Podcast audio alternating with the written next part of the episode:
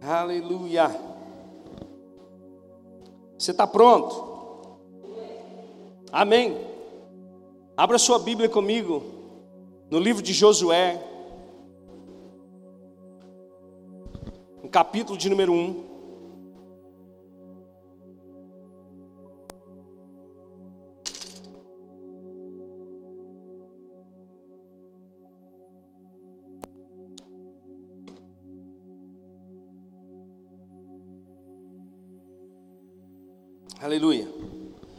Tema da mensagem dessa noite é: Você está sendo desafiado?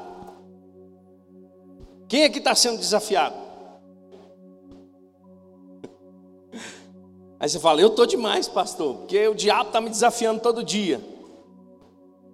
Cada dia um desafio diferente. Eu falo: Não, irmãos. O diabo te tenta. Agora Deus vai desafiar você. Amém? Sabe quando a gente nasce de novo em Cristo, a nossa cosmovisão, a nossa, a nossa visão relacionada à nossa própria vida e propósito muda. Amém? Há uma, uma frase que diz que a maior tristeza ou a maior derrota de um homem é não saber para que foi criado, ou nascer, crescer morrer sem ter cumprido o propósito. Essa é a maior derrota de um homem. E quando eu falo homem, eu falo no geral, tanto homem quanto mulher. É nascer sem saber de onde veio, para que veio e para onde vai.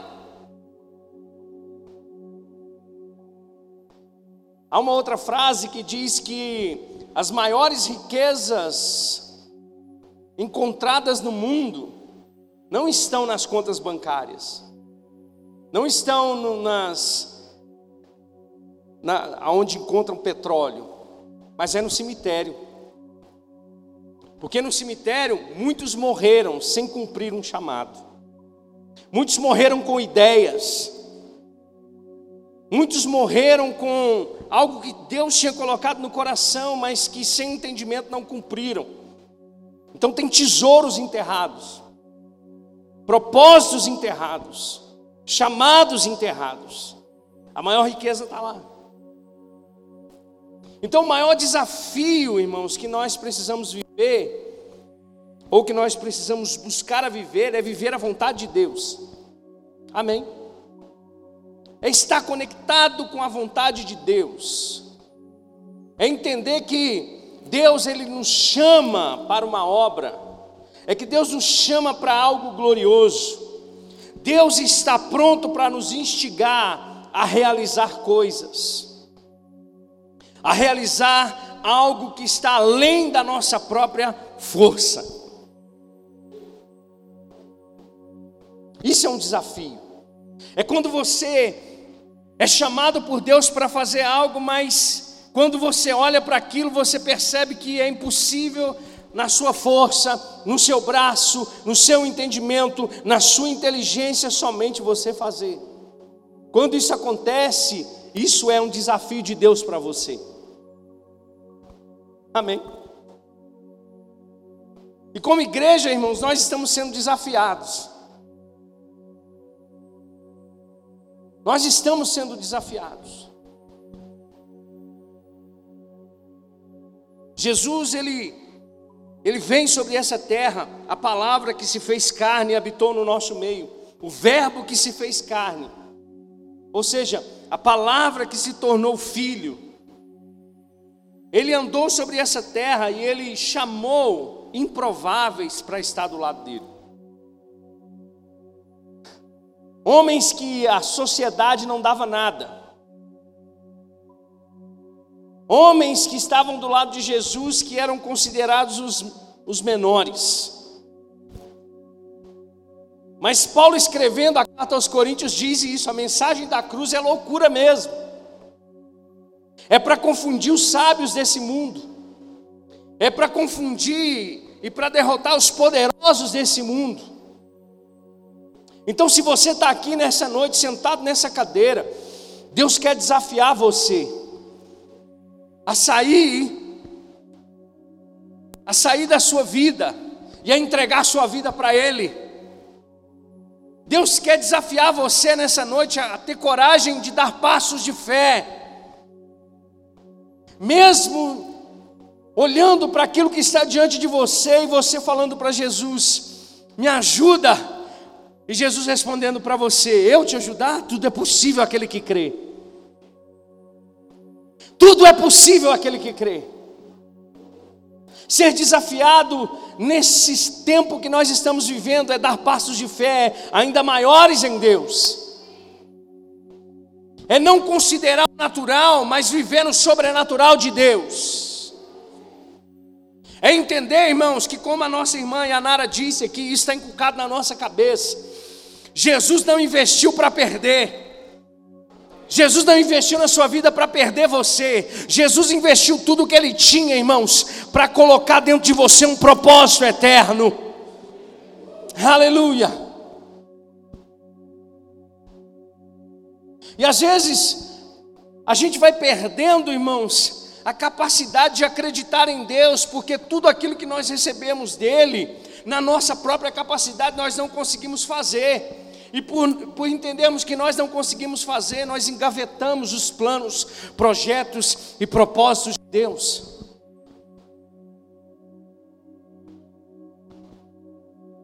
Mas eu estou aqui nessa noite para despertar você.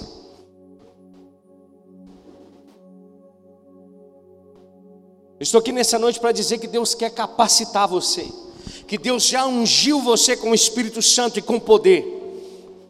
Não, vou dizer de novo. Deus já ungiu você com o Espírito Santo e com poder. Deus já te deu uma nova vida, não uma vida recalchutada, uma vida qualquer, mas uma nova vida com uma perspectiva e uma cosmovisão de reino de Deus.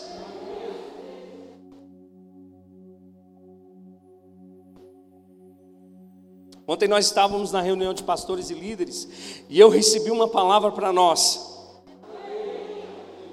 A palavra que eu recebi não foi para mim, foi para nós. E aos olhos naturais, irmãos, é impossível se cumprir, mas nós estamos dando passos pela fé. Você está comigo? Nós estamos dando passos pela fé. Jesus, irmãos, vai ser glorificado nesse lugar através da minha e da sua vida, através da minha influência e da sua influência, Jesus vai ser exaltado e glorificado nesse lugar, meus irmãos.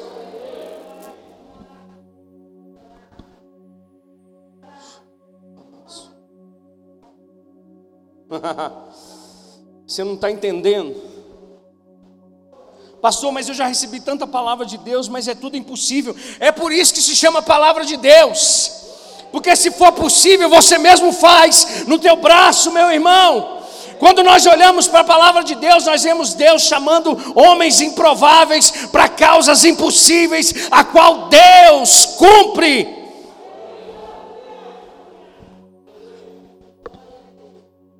Eu sei que você não gosta de fazer isso, mas a gente já está até com saudade. Aponta o dedo profético para o lado desse irmão e diz: Você é um improvável, mas sabe de uma coisa? Deus quer usar você.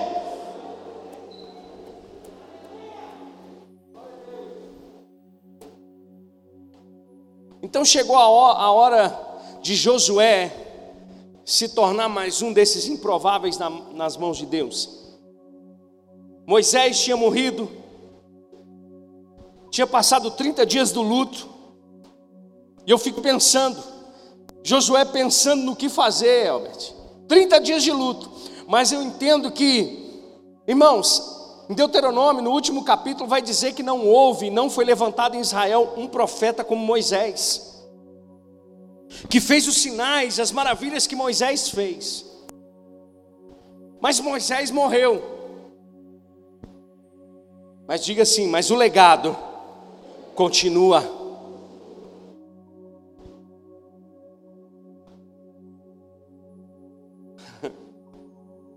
Eu fico pensando, Josué, cheio do Espírito Santo e com sabedoria, pensando: e agora? Como é que nós vamos conduzir esse povo?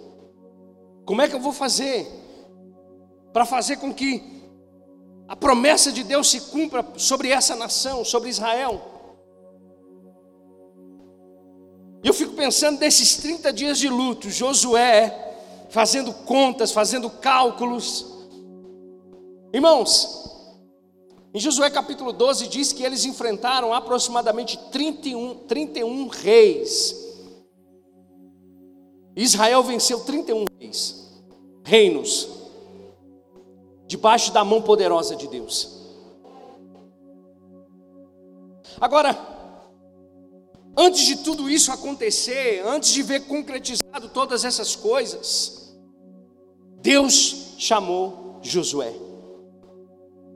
E olha só, no capítulo número 1 vai dizer: Depois da morte de Moisés, servo do Senhor, disse o Senhor a Josué, filho de Num, auxiliar de Moisés. Eu gosto muito da, dessas, dessas, dessas frases compostas na Bíblia que trazem algum, algumas coisas que às vezes nós deixamos passar desapercebidas. Josué não era um,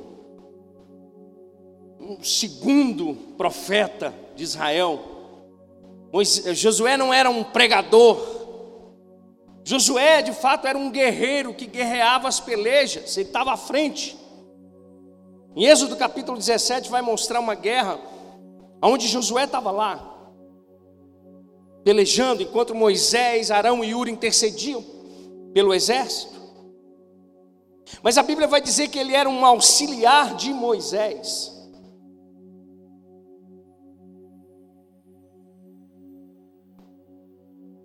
Sabe, às vezes nós nos apegamos muito a títulos. Ah, mas se eu não for isso, eu não faço. Se eu não estiver nessa posição, eu não, eu, não, eu não chego lá. Eu quero dizer para você, meu irmão, Deus está te vendo.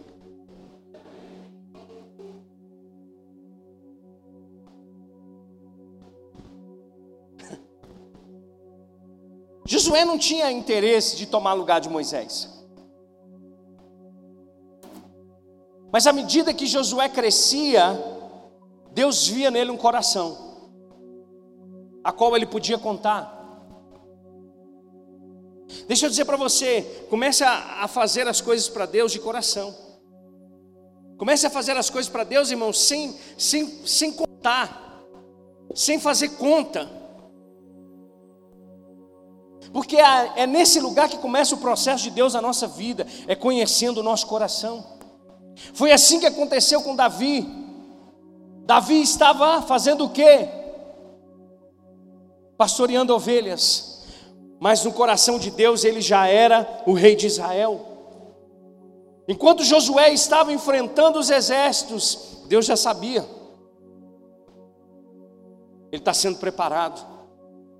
Deixa eu dizer para você, as lutas que você enfrenta, as batalhas, os desafios que você enfrenta em Deus, irmãos, é para preparar você para algo muito maior. Não tenha medo de entrar nos desafios de Deus para a sua vida.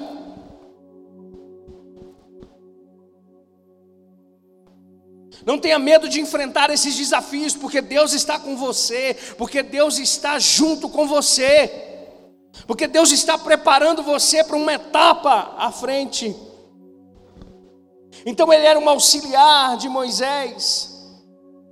Meu servo Moisés está morto agora, pois você e todo este povo preparem-se para atravessar o rio Jordão e entrar na terra que eu estou para dar aos israelitas. Como prometi a Moisés, todo lugar onde puserem os pés eu darei a vocês. Seu território se estenderá do deserto ao Líbano e do grande rio Eufrates toda a terra dos Hititas até o mar grande no oeste, ninguém conseguirá resistir a você todos os dias da sua vida, assim como estive com Moisés, estarei com você, nunca o deixarei, nunca o abandonarei. Aleluia. Quero parar aqui por enquanto. Olha só, nós precisamos entender que os propósitos de Deus para a nossa vida, que os propósitos de Deus para mim, para você, para a igreja de Jesus, aos nossos olhos naturais são impossibilidades. Olha para você ver o que Deus falou para Josué. Aonde você colocar a planta dos seus pés, eu vou dar a vocês. Aonde eu colocar, aonde vocês colocarem a planta dos seus pés, será de vocês, por causa da promessa que eu fiz a Abraão.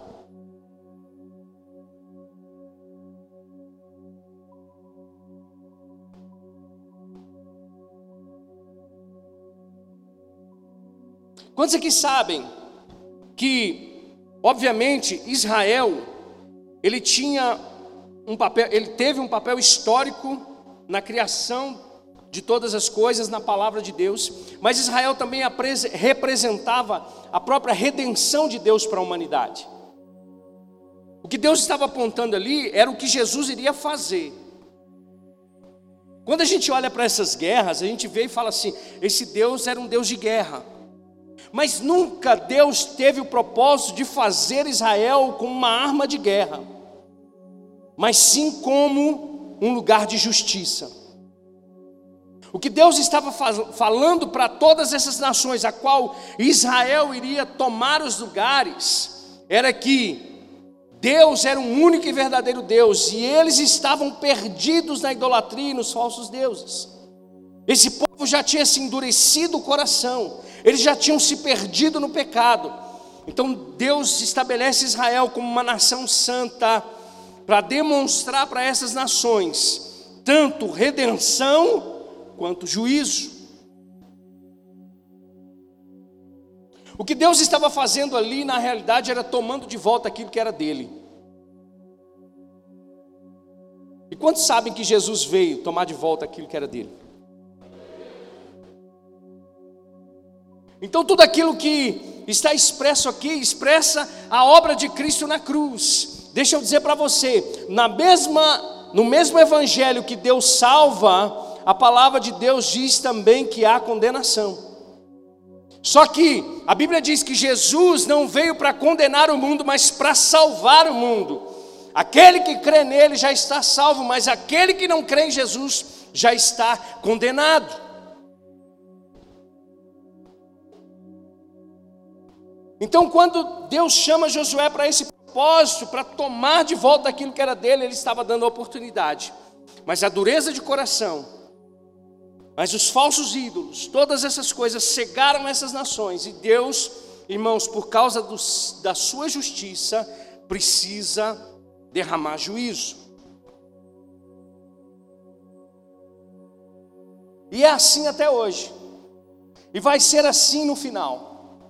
Nós nessa vida temos a oportunidade de sermos salvos, reconhecendo o senhorio de Jesus. Mas também é nessa vida, irmãos, que nós podemos escolher viver uma vida sem Deus. Então, olha só, Deus chama Josué para algo impossível. Deus chama Josué para algo que dependa única e exclusivamente de Deus. Deixa eu dizer para você, o seu propósito de vida precisa ser e precisa depender única e exclusivamente de Deus. Deus é o seu maior recurso. Deus é seu maior recurso. Olha só, olhando para a nova aliança, Jesus ungido, foi ungido com o Espírito Santo. O que significa isso? Significa que Jesus, sendo Deus, precisou depender do Espírito de Deus.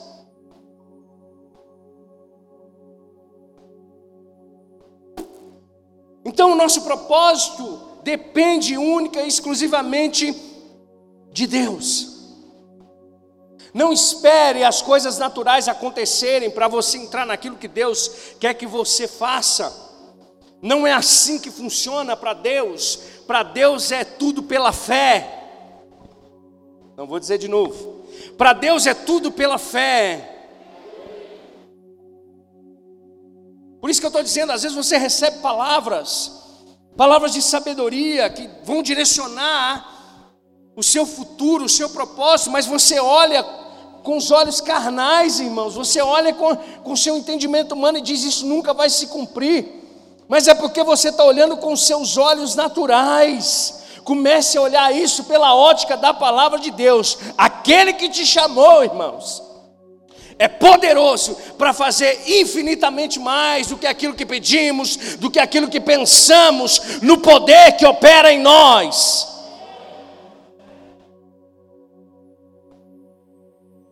Olha só, Pedro, ele chegou diante de Jesus e falou assim: Jesus, eu sei que você está falando aí que vai morrer, mas se precisar eu morro no seu lugar. E Jesus falou: Pedro, deixa eu dizer para você, eu tive que interceder pela sua vida e por esses irmãos, porque Satanás me pediu a vida de vocês. Agora, quando você se converter, você vai fortalecer seus irmãos. O que que Jesus está dizendo? No seu braço, na sua força, no seu conhecimento, naquilo que você pensa que você pode fazer, você não consegue. Mas eu estou dizendo para você, vai chegar a hora que você vai precisar nascer de novo. E nessa hora, o Espírito Santo vai vir sobre você e vai te capacitar a fazer aquilo que você não consegue fazer.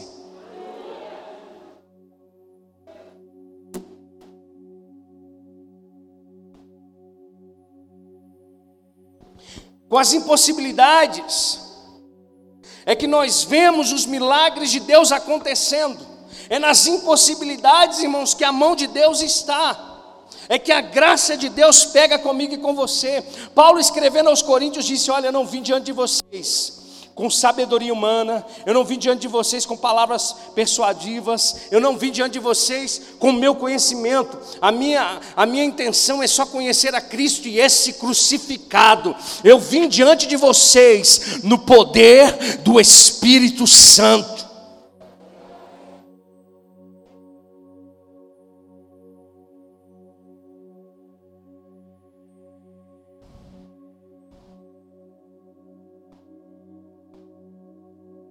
Amém? Precisamos estar sendo desafiados a entrar nesse lugar de propósito. Não pense você que você nasceu por acaso ou que você foi um acidente. Não, Deus projetou você.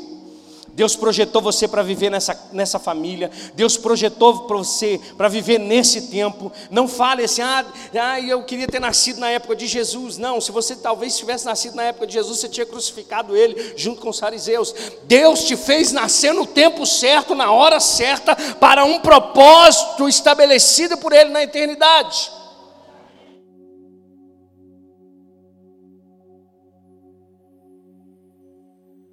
Por isso que é bom ser igreja, irmãos, porque o que é a igreja? A igreja é o corpo de Cristo na terra, Cristo é o cabeça, a igreja é o seu corpo. Deus, irmãos, estabeleceu o seu reino na terra, a igreja é participante do reino de Deus, aonde é manifestado o poder de Deus. Até para o anticristo vir, a igreja precisa ir embora, irmãos. Até para o filho da perdição ele começar a atuar, nós não podemos mais estar aqui, porque enquanto nós estamos aqui, assim como Deus falou para Josué, aonde você colocar a planta dos seus pés, quem manda é o meu reino, quem manda é o Senhor.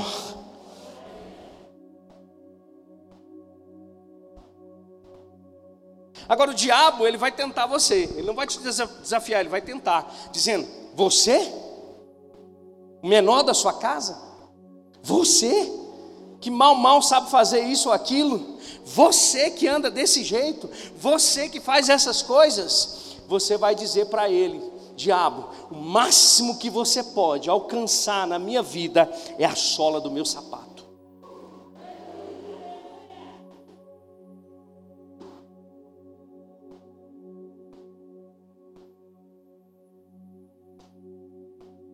Irmãos, Jesus não falou assim: olha, qualquer portinha não vai prevalecer contra a minha igreja. Jesus falou: as portas do inferno não prevalecerão contra a minha igreja.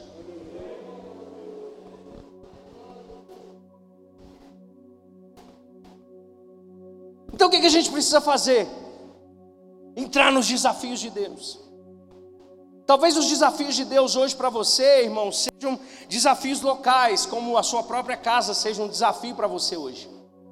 Porque eu vou dizer para você, às vezes a gente cria um evangelho romântico de que quando você converte tudo vai ficar bem. Mas o próprio Senhor Jesus disse que não veio trazer paz, ele veio trazer espada. Talvez você se converte e a sua casa vira o seu maior desafio. Tem uma novela que passou na Record, eu não sei qual que, que era. Eu sei que ela fala que lá tinha Mateus, um dos discípulos. E Mateus ele era um coletor de impostos. Então Mateus ele era um judeu que ele de alguma forma tinha se unido a Roma para poder fazer o quê? Cobrar impostos de todo o povo. Então o povo judeu olhava para Mateus e chamava Mateus de sacana. E na novela, Mateus é casado com uma mulher. E obviamente, por ele ser coletor de impostos, ele tinha uma vida boa. Mas aí, um dia, Jesus estava passando e olha para Levi e diz: Vem, me segue. Aí Mateus tem que fazer o quê? Largar tudo. Na novela mostra uma coisa interessante. A mulher do cara, irmãos, fica zangada. Porque a mulher dele tinha uma vida de luxo. E agora Mateus entendeu que ele tinha uma nova vida em Jesus Cristo. Então ele talvez tinha um desafio. Talvez você está aqui hoje e tenha esse desafio dentro da sua casa. Mas deixa eu dizer para você uma coisa: não tenha medo desses desafios, tenha medo de não entrar no propósito de Deus, não tenha medo de enfrentar oposição, tenha medo, irmãos, de ser oposição àquilo que Deus quer fazer através da sua vida. Eu lembro quando eu me converti, meus irmãos, eu tinha um monte de amigos, a maioria deles sumiu no mapa. mas eu ganhei uma grande família. Então eu não tenho medo dos desafios de Deus. Não tenha medo disso. Não tenha medo de entrar nas coisas de Deus. Eu sei que tem pessoas aqui nessa noite que estão com o coração queimando, porque tem uma palavra de Deus ardendo dentro de você. Porque você já ouviu isso da boca de um profeta, porque você já ouviu isso, e aos seus olhos naturais você não consegue ver isso sendo concretizado. Eu quero dizer para você, meu irmão e minha irmã, o diabo está tentando você a sair desse lugar, mas eu quero dizer para você: Deus está desafiando a você a entrar nesse lugar da promessa dEle. Amém? Diga, eu não tenho medo dos desafios de Deus. A segunda coisa que eu aprendo com Josué é que todo o propósito de Deus para a minha vida e para a sua vida não significa autorrealização. não significa autorrealização, porque hoje a gente está pregando muita autorrealização. Porque todo o propósito de Deus para a minha vida e para a sua vida não para em mim, não para em você. Não termina em mim, não termina em você. Deus não quer ver você simplesmente realizado, apesar de quando estamos no propósito de Deus, estamos realizados em Deus, porque aprendemos a viver contente em toda e qualquer situação. O propósito de Deus não é autorrealização. Ah, eu consegui tudo aquilo que eu queria. Não. Deus falou para Josué: Você e esse povo. Ele primeiro apontou para Josué. Mas depois ele falou: Josué, não é autorrealização. A conquista que você tem não é para você, é para todos.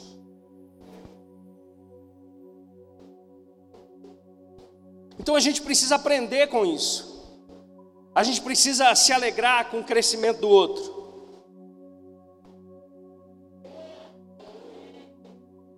Valtinho ontem fez a pré-inscrição dele para o Rema. E ainda ganhou a pré-matrícula. Tem mais um remático no nosso meio agora. E aí, quando Deus falou a palavra para mim ontem, Ele falou assim: Pastor, eu estou junto. E a palavra não foi para mim, a palavra foi para nós. Então não é uma questão de autorrealização aquilo que nós estamos fazendo, é uma questão de reino. Jesus não veio para ser servido, Jesus veio para servir. Quando a gente entende essas coisas, irmãos, fica mais leve. Eu tenho prazer, eu tenho amor em fazer, porque eu entendo o meu propósito chamado. Então o que Deus está nos chamando não é para autorrealizar alguma coisa, não é para se autossatisfazer. O nosso propósito, irmãos, é frutificarmos para Deus. Eu quero ver você crescendo, para você frutificar, eu quero ver você crescendo. Deus te deu uma palavra, agora você precisa entrar nesses desafios. Patrick, Deus te deu uma palavra, você precisa entrar nesses desafios. Maurina, você tem uma palavra de Deus específica para você, você precisa entrar nesse desafio. Você não precisa ter medo, você, você não precisa, Elbert, Elbert, você tem algo de Deus para você específico para você fazer, e você precisa entrar nesses desafios. Cada um de nós tem. Todos nós temos.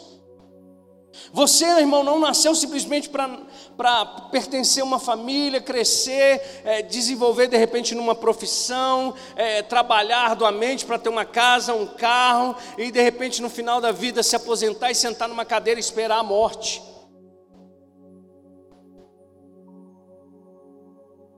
Se você só pensa nisso, meu irmão, e, e, e se chama cristão, você não entendeu.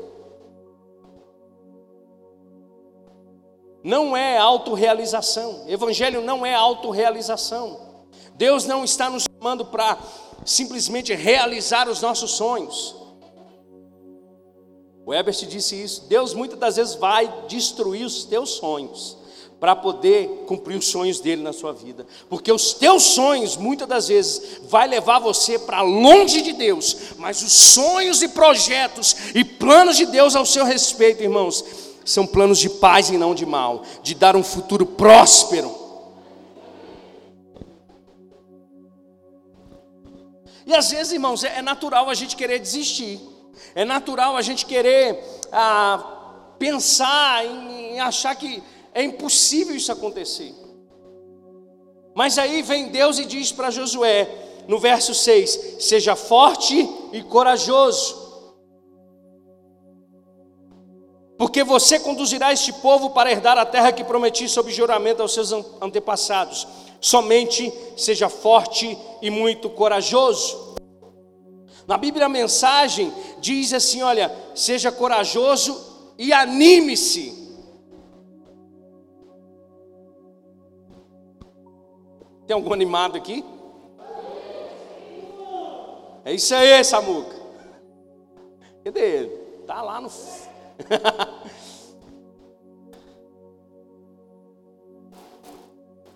o que, que, Deus, o que, que Deus pede para nós? Só isso, seja forte e corajoso. Se anime.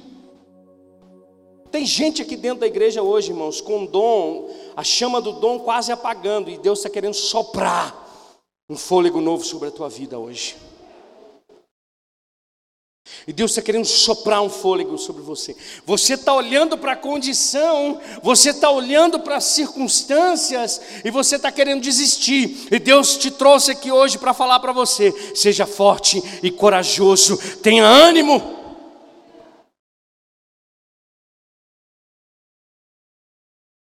Porque a jornada, irmãos, eles tinham enfrentado 40 anos no deserto. Mas nada se comparava às lutas que eles iriam enfrentar ainda.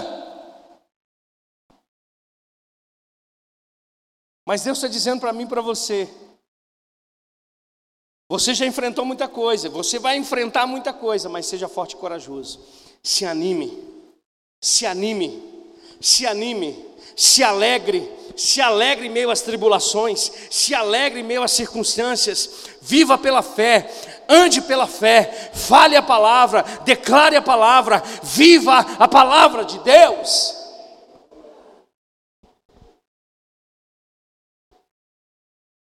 Eu sei que aqui tem projetos de Deus dentro do coração de cada um de vocês. Irmãos, nós somos uma semente para Deus. Joga uma semente na terra. A semente primeiro precisa morrer para depois nascer de novo e frutificar. É assim com a gente.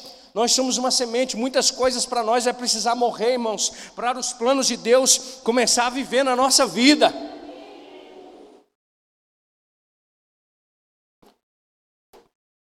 Mas se anime. Como o pastor Anderson falou ontem, tem coisas que a gente precisa já largar, irmãos, para entrar numa nova estação. Josué, Moisés passou. Deus está falando, Moisés, passou, agora é a tua vez, agora é a tua hora.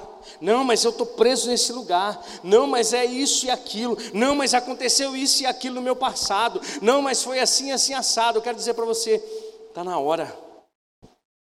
Está na hora de você se animar com aquilo que Deus quer fazer através da sua vida.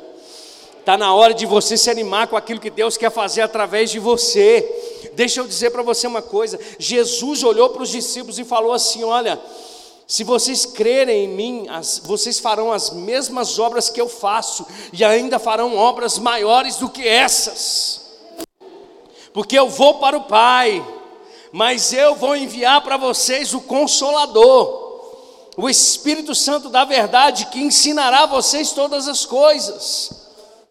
Aleluia! Oh, aleluia! Anima, meu irmão. Bate a poeira do pé e começa a caminhar no segundo o propósito de Deus. Larga o desânimo para lá. Oh, aleluia. Tem empresas aqui que não foram abertas ainda, mas que serão para a glória de Deus. Oh, aleluia! Aleluia! Às vezes você fica pensando que é só uma coisa dentro da igreja, não, meu irmão. Tem advogados aqui que ainda não nasceram, mas que vão nascer no propósito de Deus. Aleluia! Aleluia! Talvez você ainda não chegou lá, mas eu quero dizer para você: Deus está dizendo, seja forte e corajoso, se anima.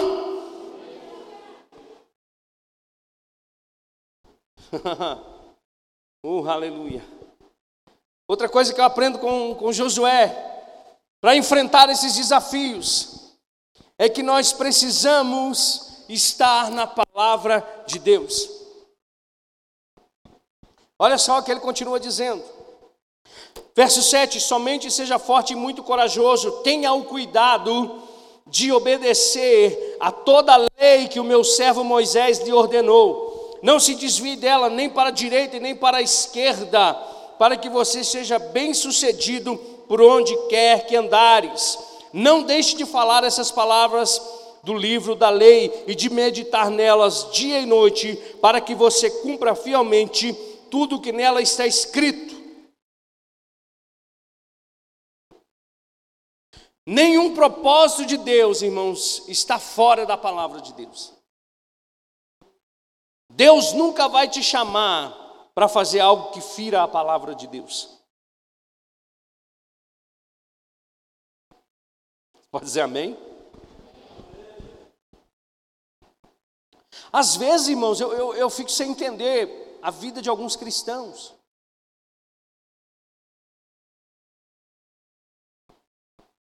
porque eles só vivem tropeçando,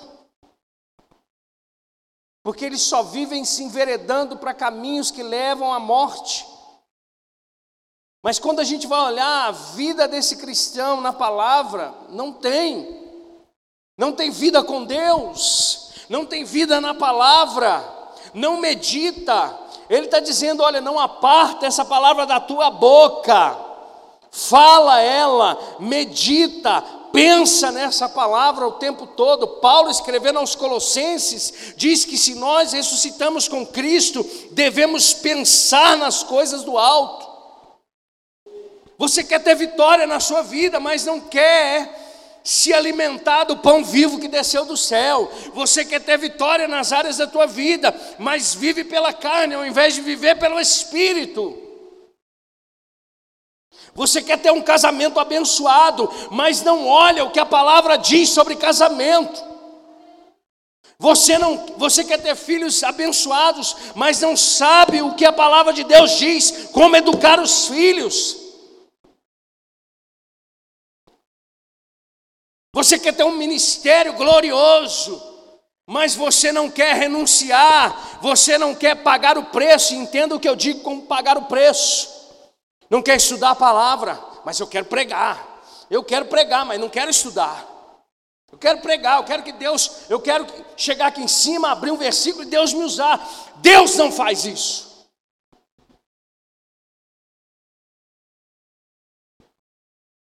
Obrigado pelo silêncio.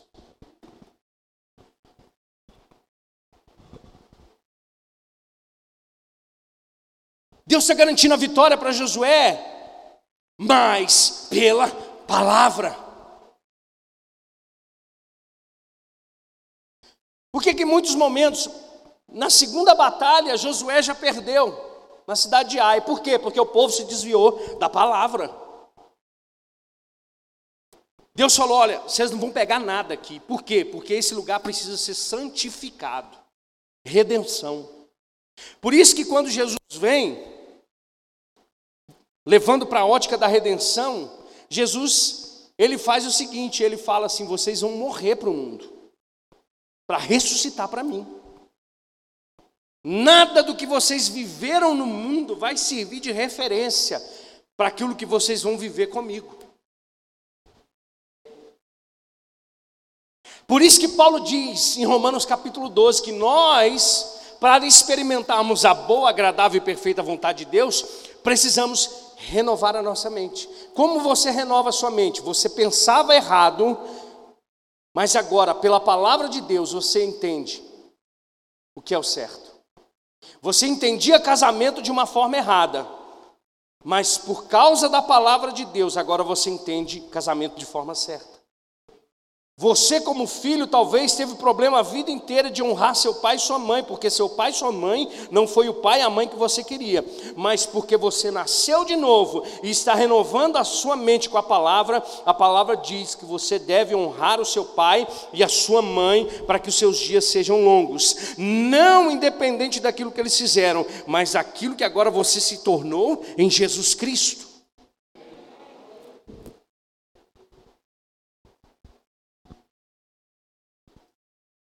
Então, a chave de todo esse contexto da vitória do povo de Israel é a palavra de Deus.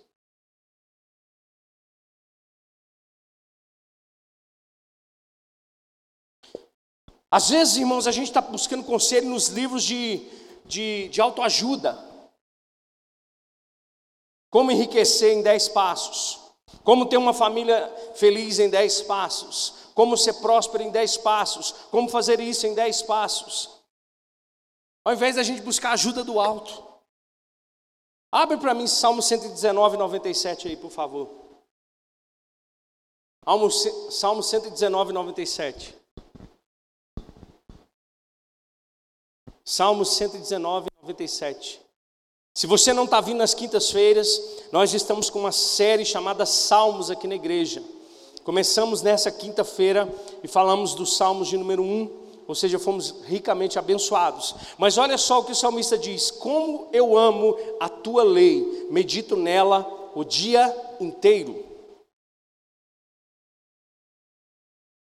Aí a gente está cheio de Netflix, cheio de Instagram, cheio de Facebook, cheio de TikTok, cheio de novela, cheio de série, cheio disso, cheio daquilo.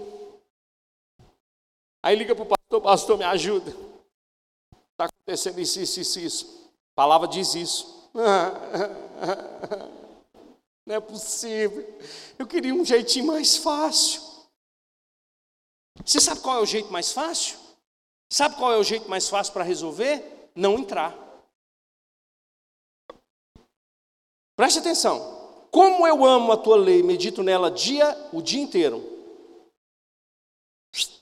Os teus mandamentos me tornaram, ou me tornam mais sábios que os meus inimigos, porquanto estão sempre comigo. Vai para o próximo. Tenho mais discernimento que todos os meus mestres, pois medito nos seus testemunhos. Tenho mais entendimento que os anciãos, pois obedeço os teus preceitos. Afasto os pés de todo caminho mal para obedecer a tua palavra. Então tem jeito da gente não cair no engano? Tem jeito da gente não, não, não destruir aquilo que Deus planejou para a gente viver? Tem. Ao invés de entrar no erro, busca a palavra.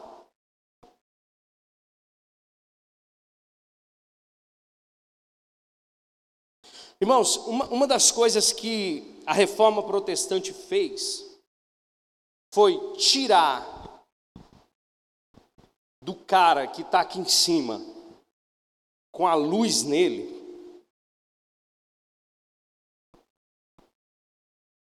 o direito de dizer para você: você pode fazer isso ou você pode fazer aquilo.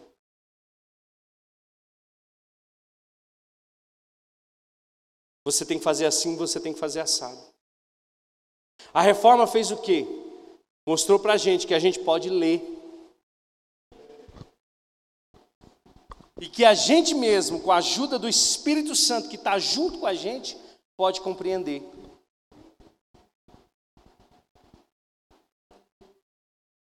Como você vai ser bem sucedido em todos os seus caminhos? Amando a palavra de Deus, meditando na palavra de Deus, falando a palavra de Deus. Eu tenho dificuldade de falar com alguns cristãos que entendem muito de tudo, de menos de Cristo.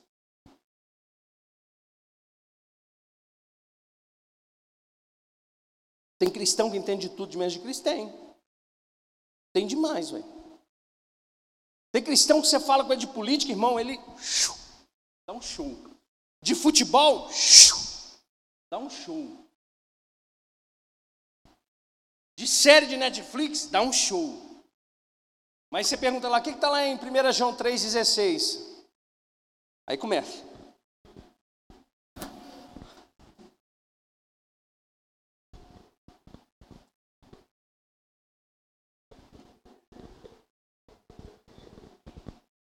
Volta lá no 119, 97. Volta lá. Como eu amo a tua lei. Medito nela o dia inteiro. Deixa eu dizer, eu vou salvar a sua vida hoje. Hoje eu estou demais, né? Eu estou com o microfone, então vocês têm que me ouvir. Às vezes,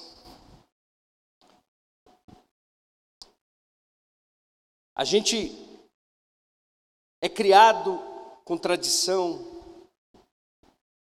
uma cultura, e é criado para a gente, nós somos criados assim, para a gente sempre ter a razão.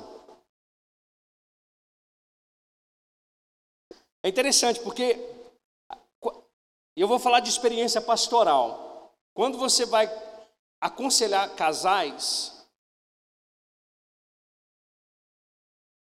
a mulher tem razão e o homem tem razão.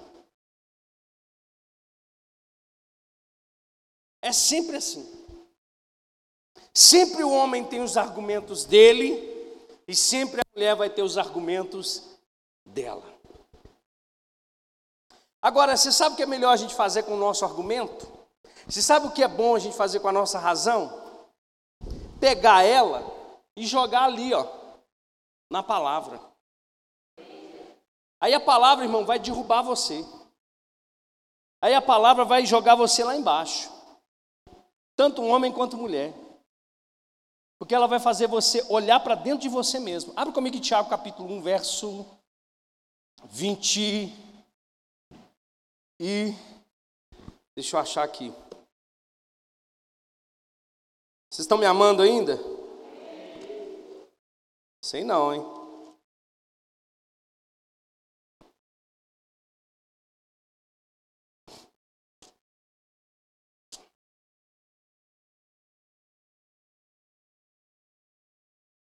Tiago 1,19. Você já estava lá, né, irmão? Você... Meus amados irmãos, tenham isso em mente, sejam prontos para ouvir, tardios para, para prontos para ouvir, tardios para falar e tardios para irar-se. Pois a ira do homem não produz a justiça de Deus. Portanto, livrem-se de toda impureza moral e da maldade que, preva que prevalece e aceitem humildemente a palavra em vocês a palavra implantada em vocês, a qual é poderosa para salvar vocês. Fica aí. Então Tiago está dizendo o seguinte: olha, submeta a sua razão, submeta os seus argumentos à palavra de Deus. E a palavra de Deus vai salvar você. Vai para o próximo. Sejam praticantes da palavra e não apenas ouvintes, enganando vocês mesmos. Aquele que ouve a palavra, mas não a põe em prática, é semelhante a um homem que olha sua face num espelho e depois de olhar para si mesmo sai e logo esquece a sua aparência. Mas um homem que observa atentamente a lei perfeita,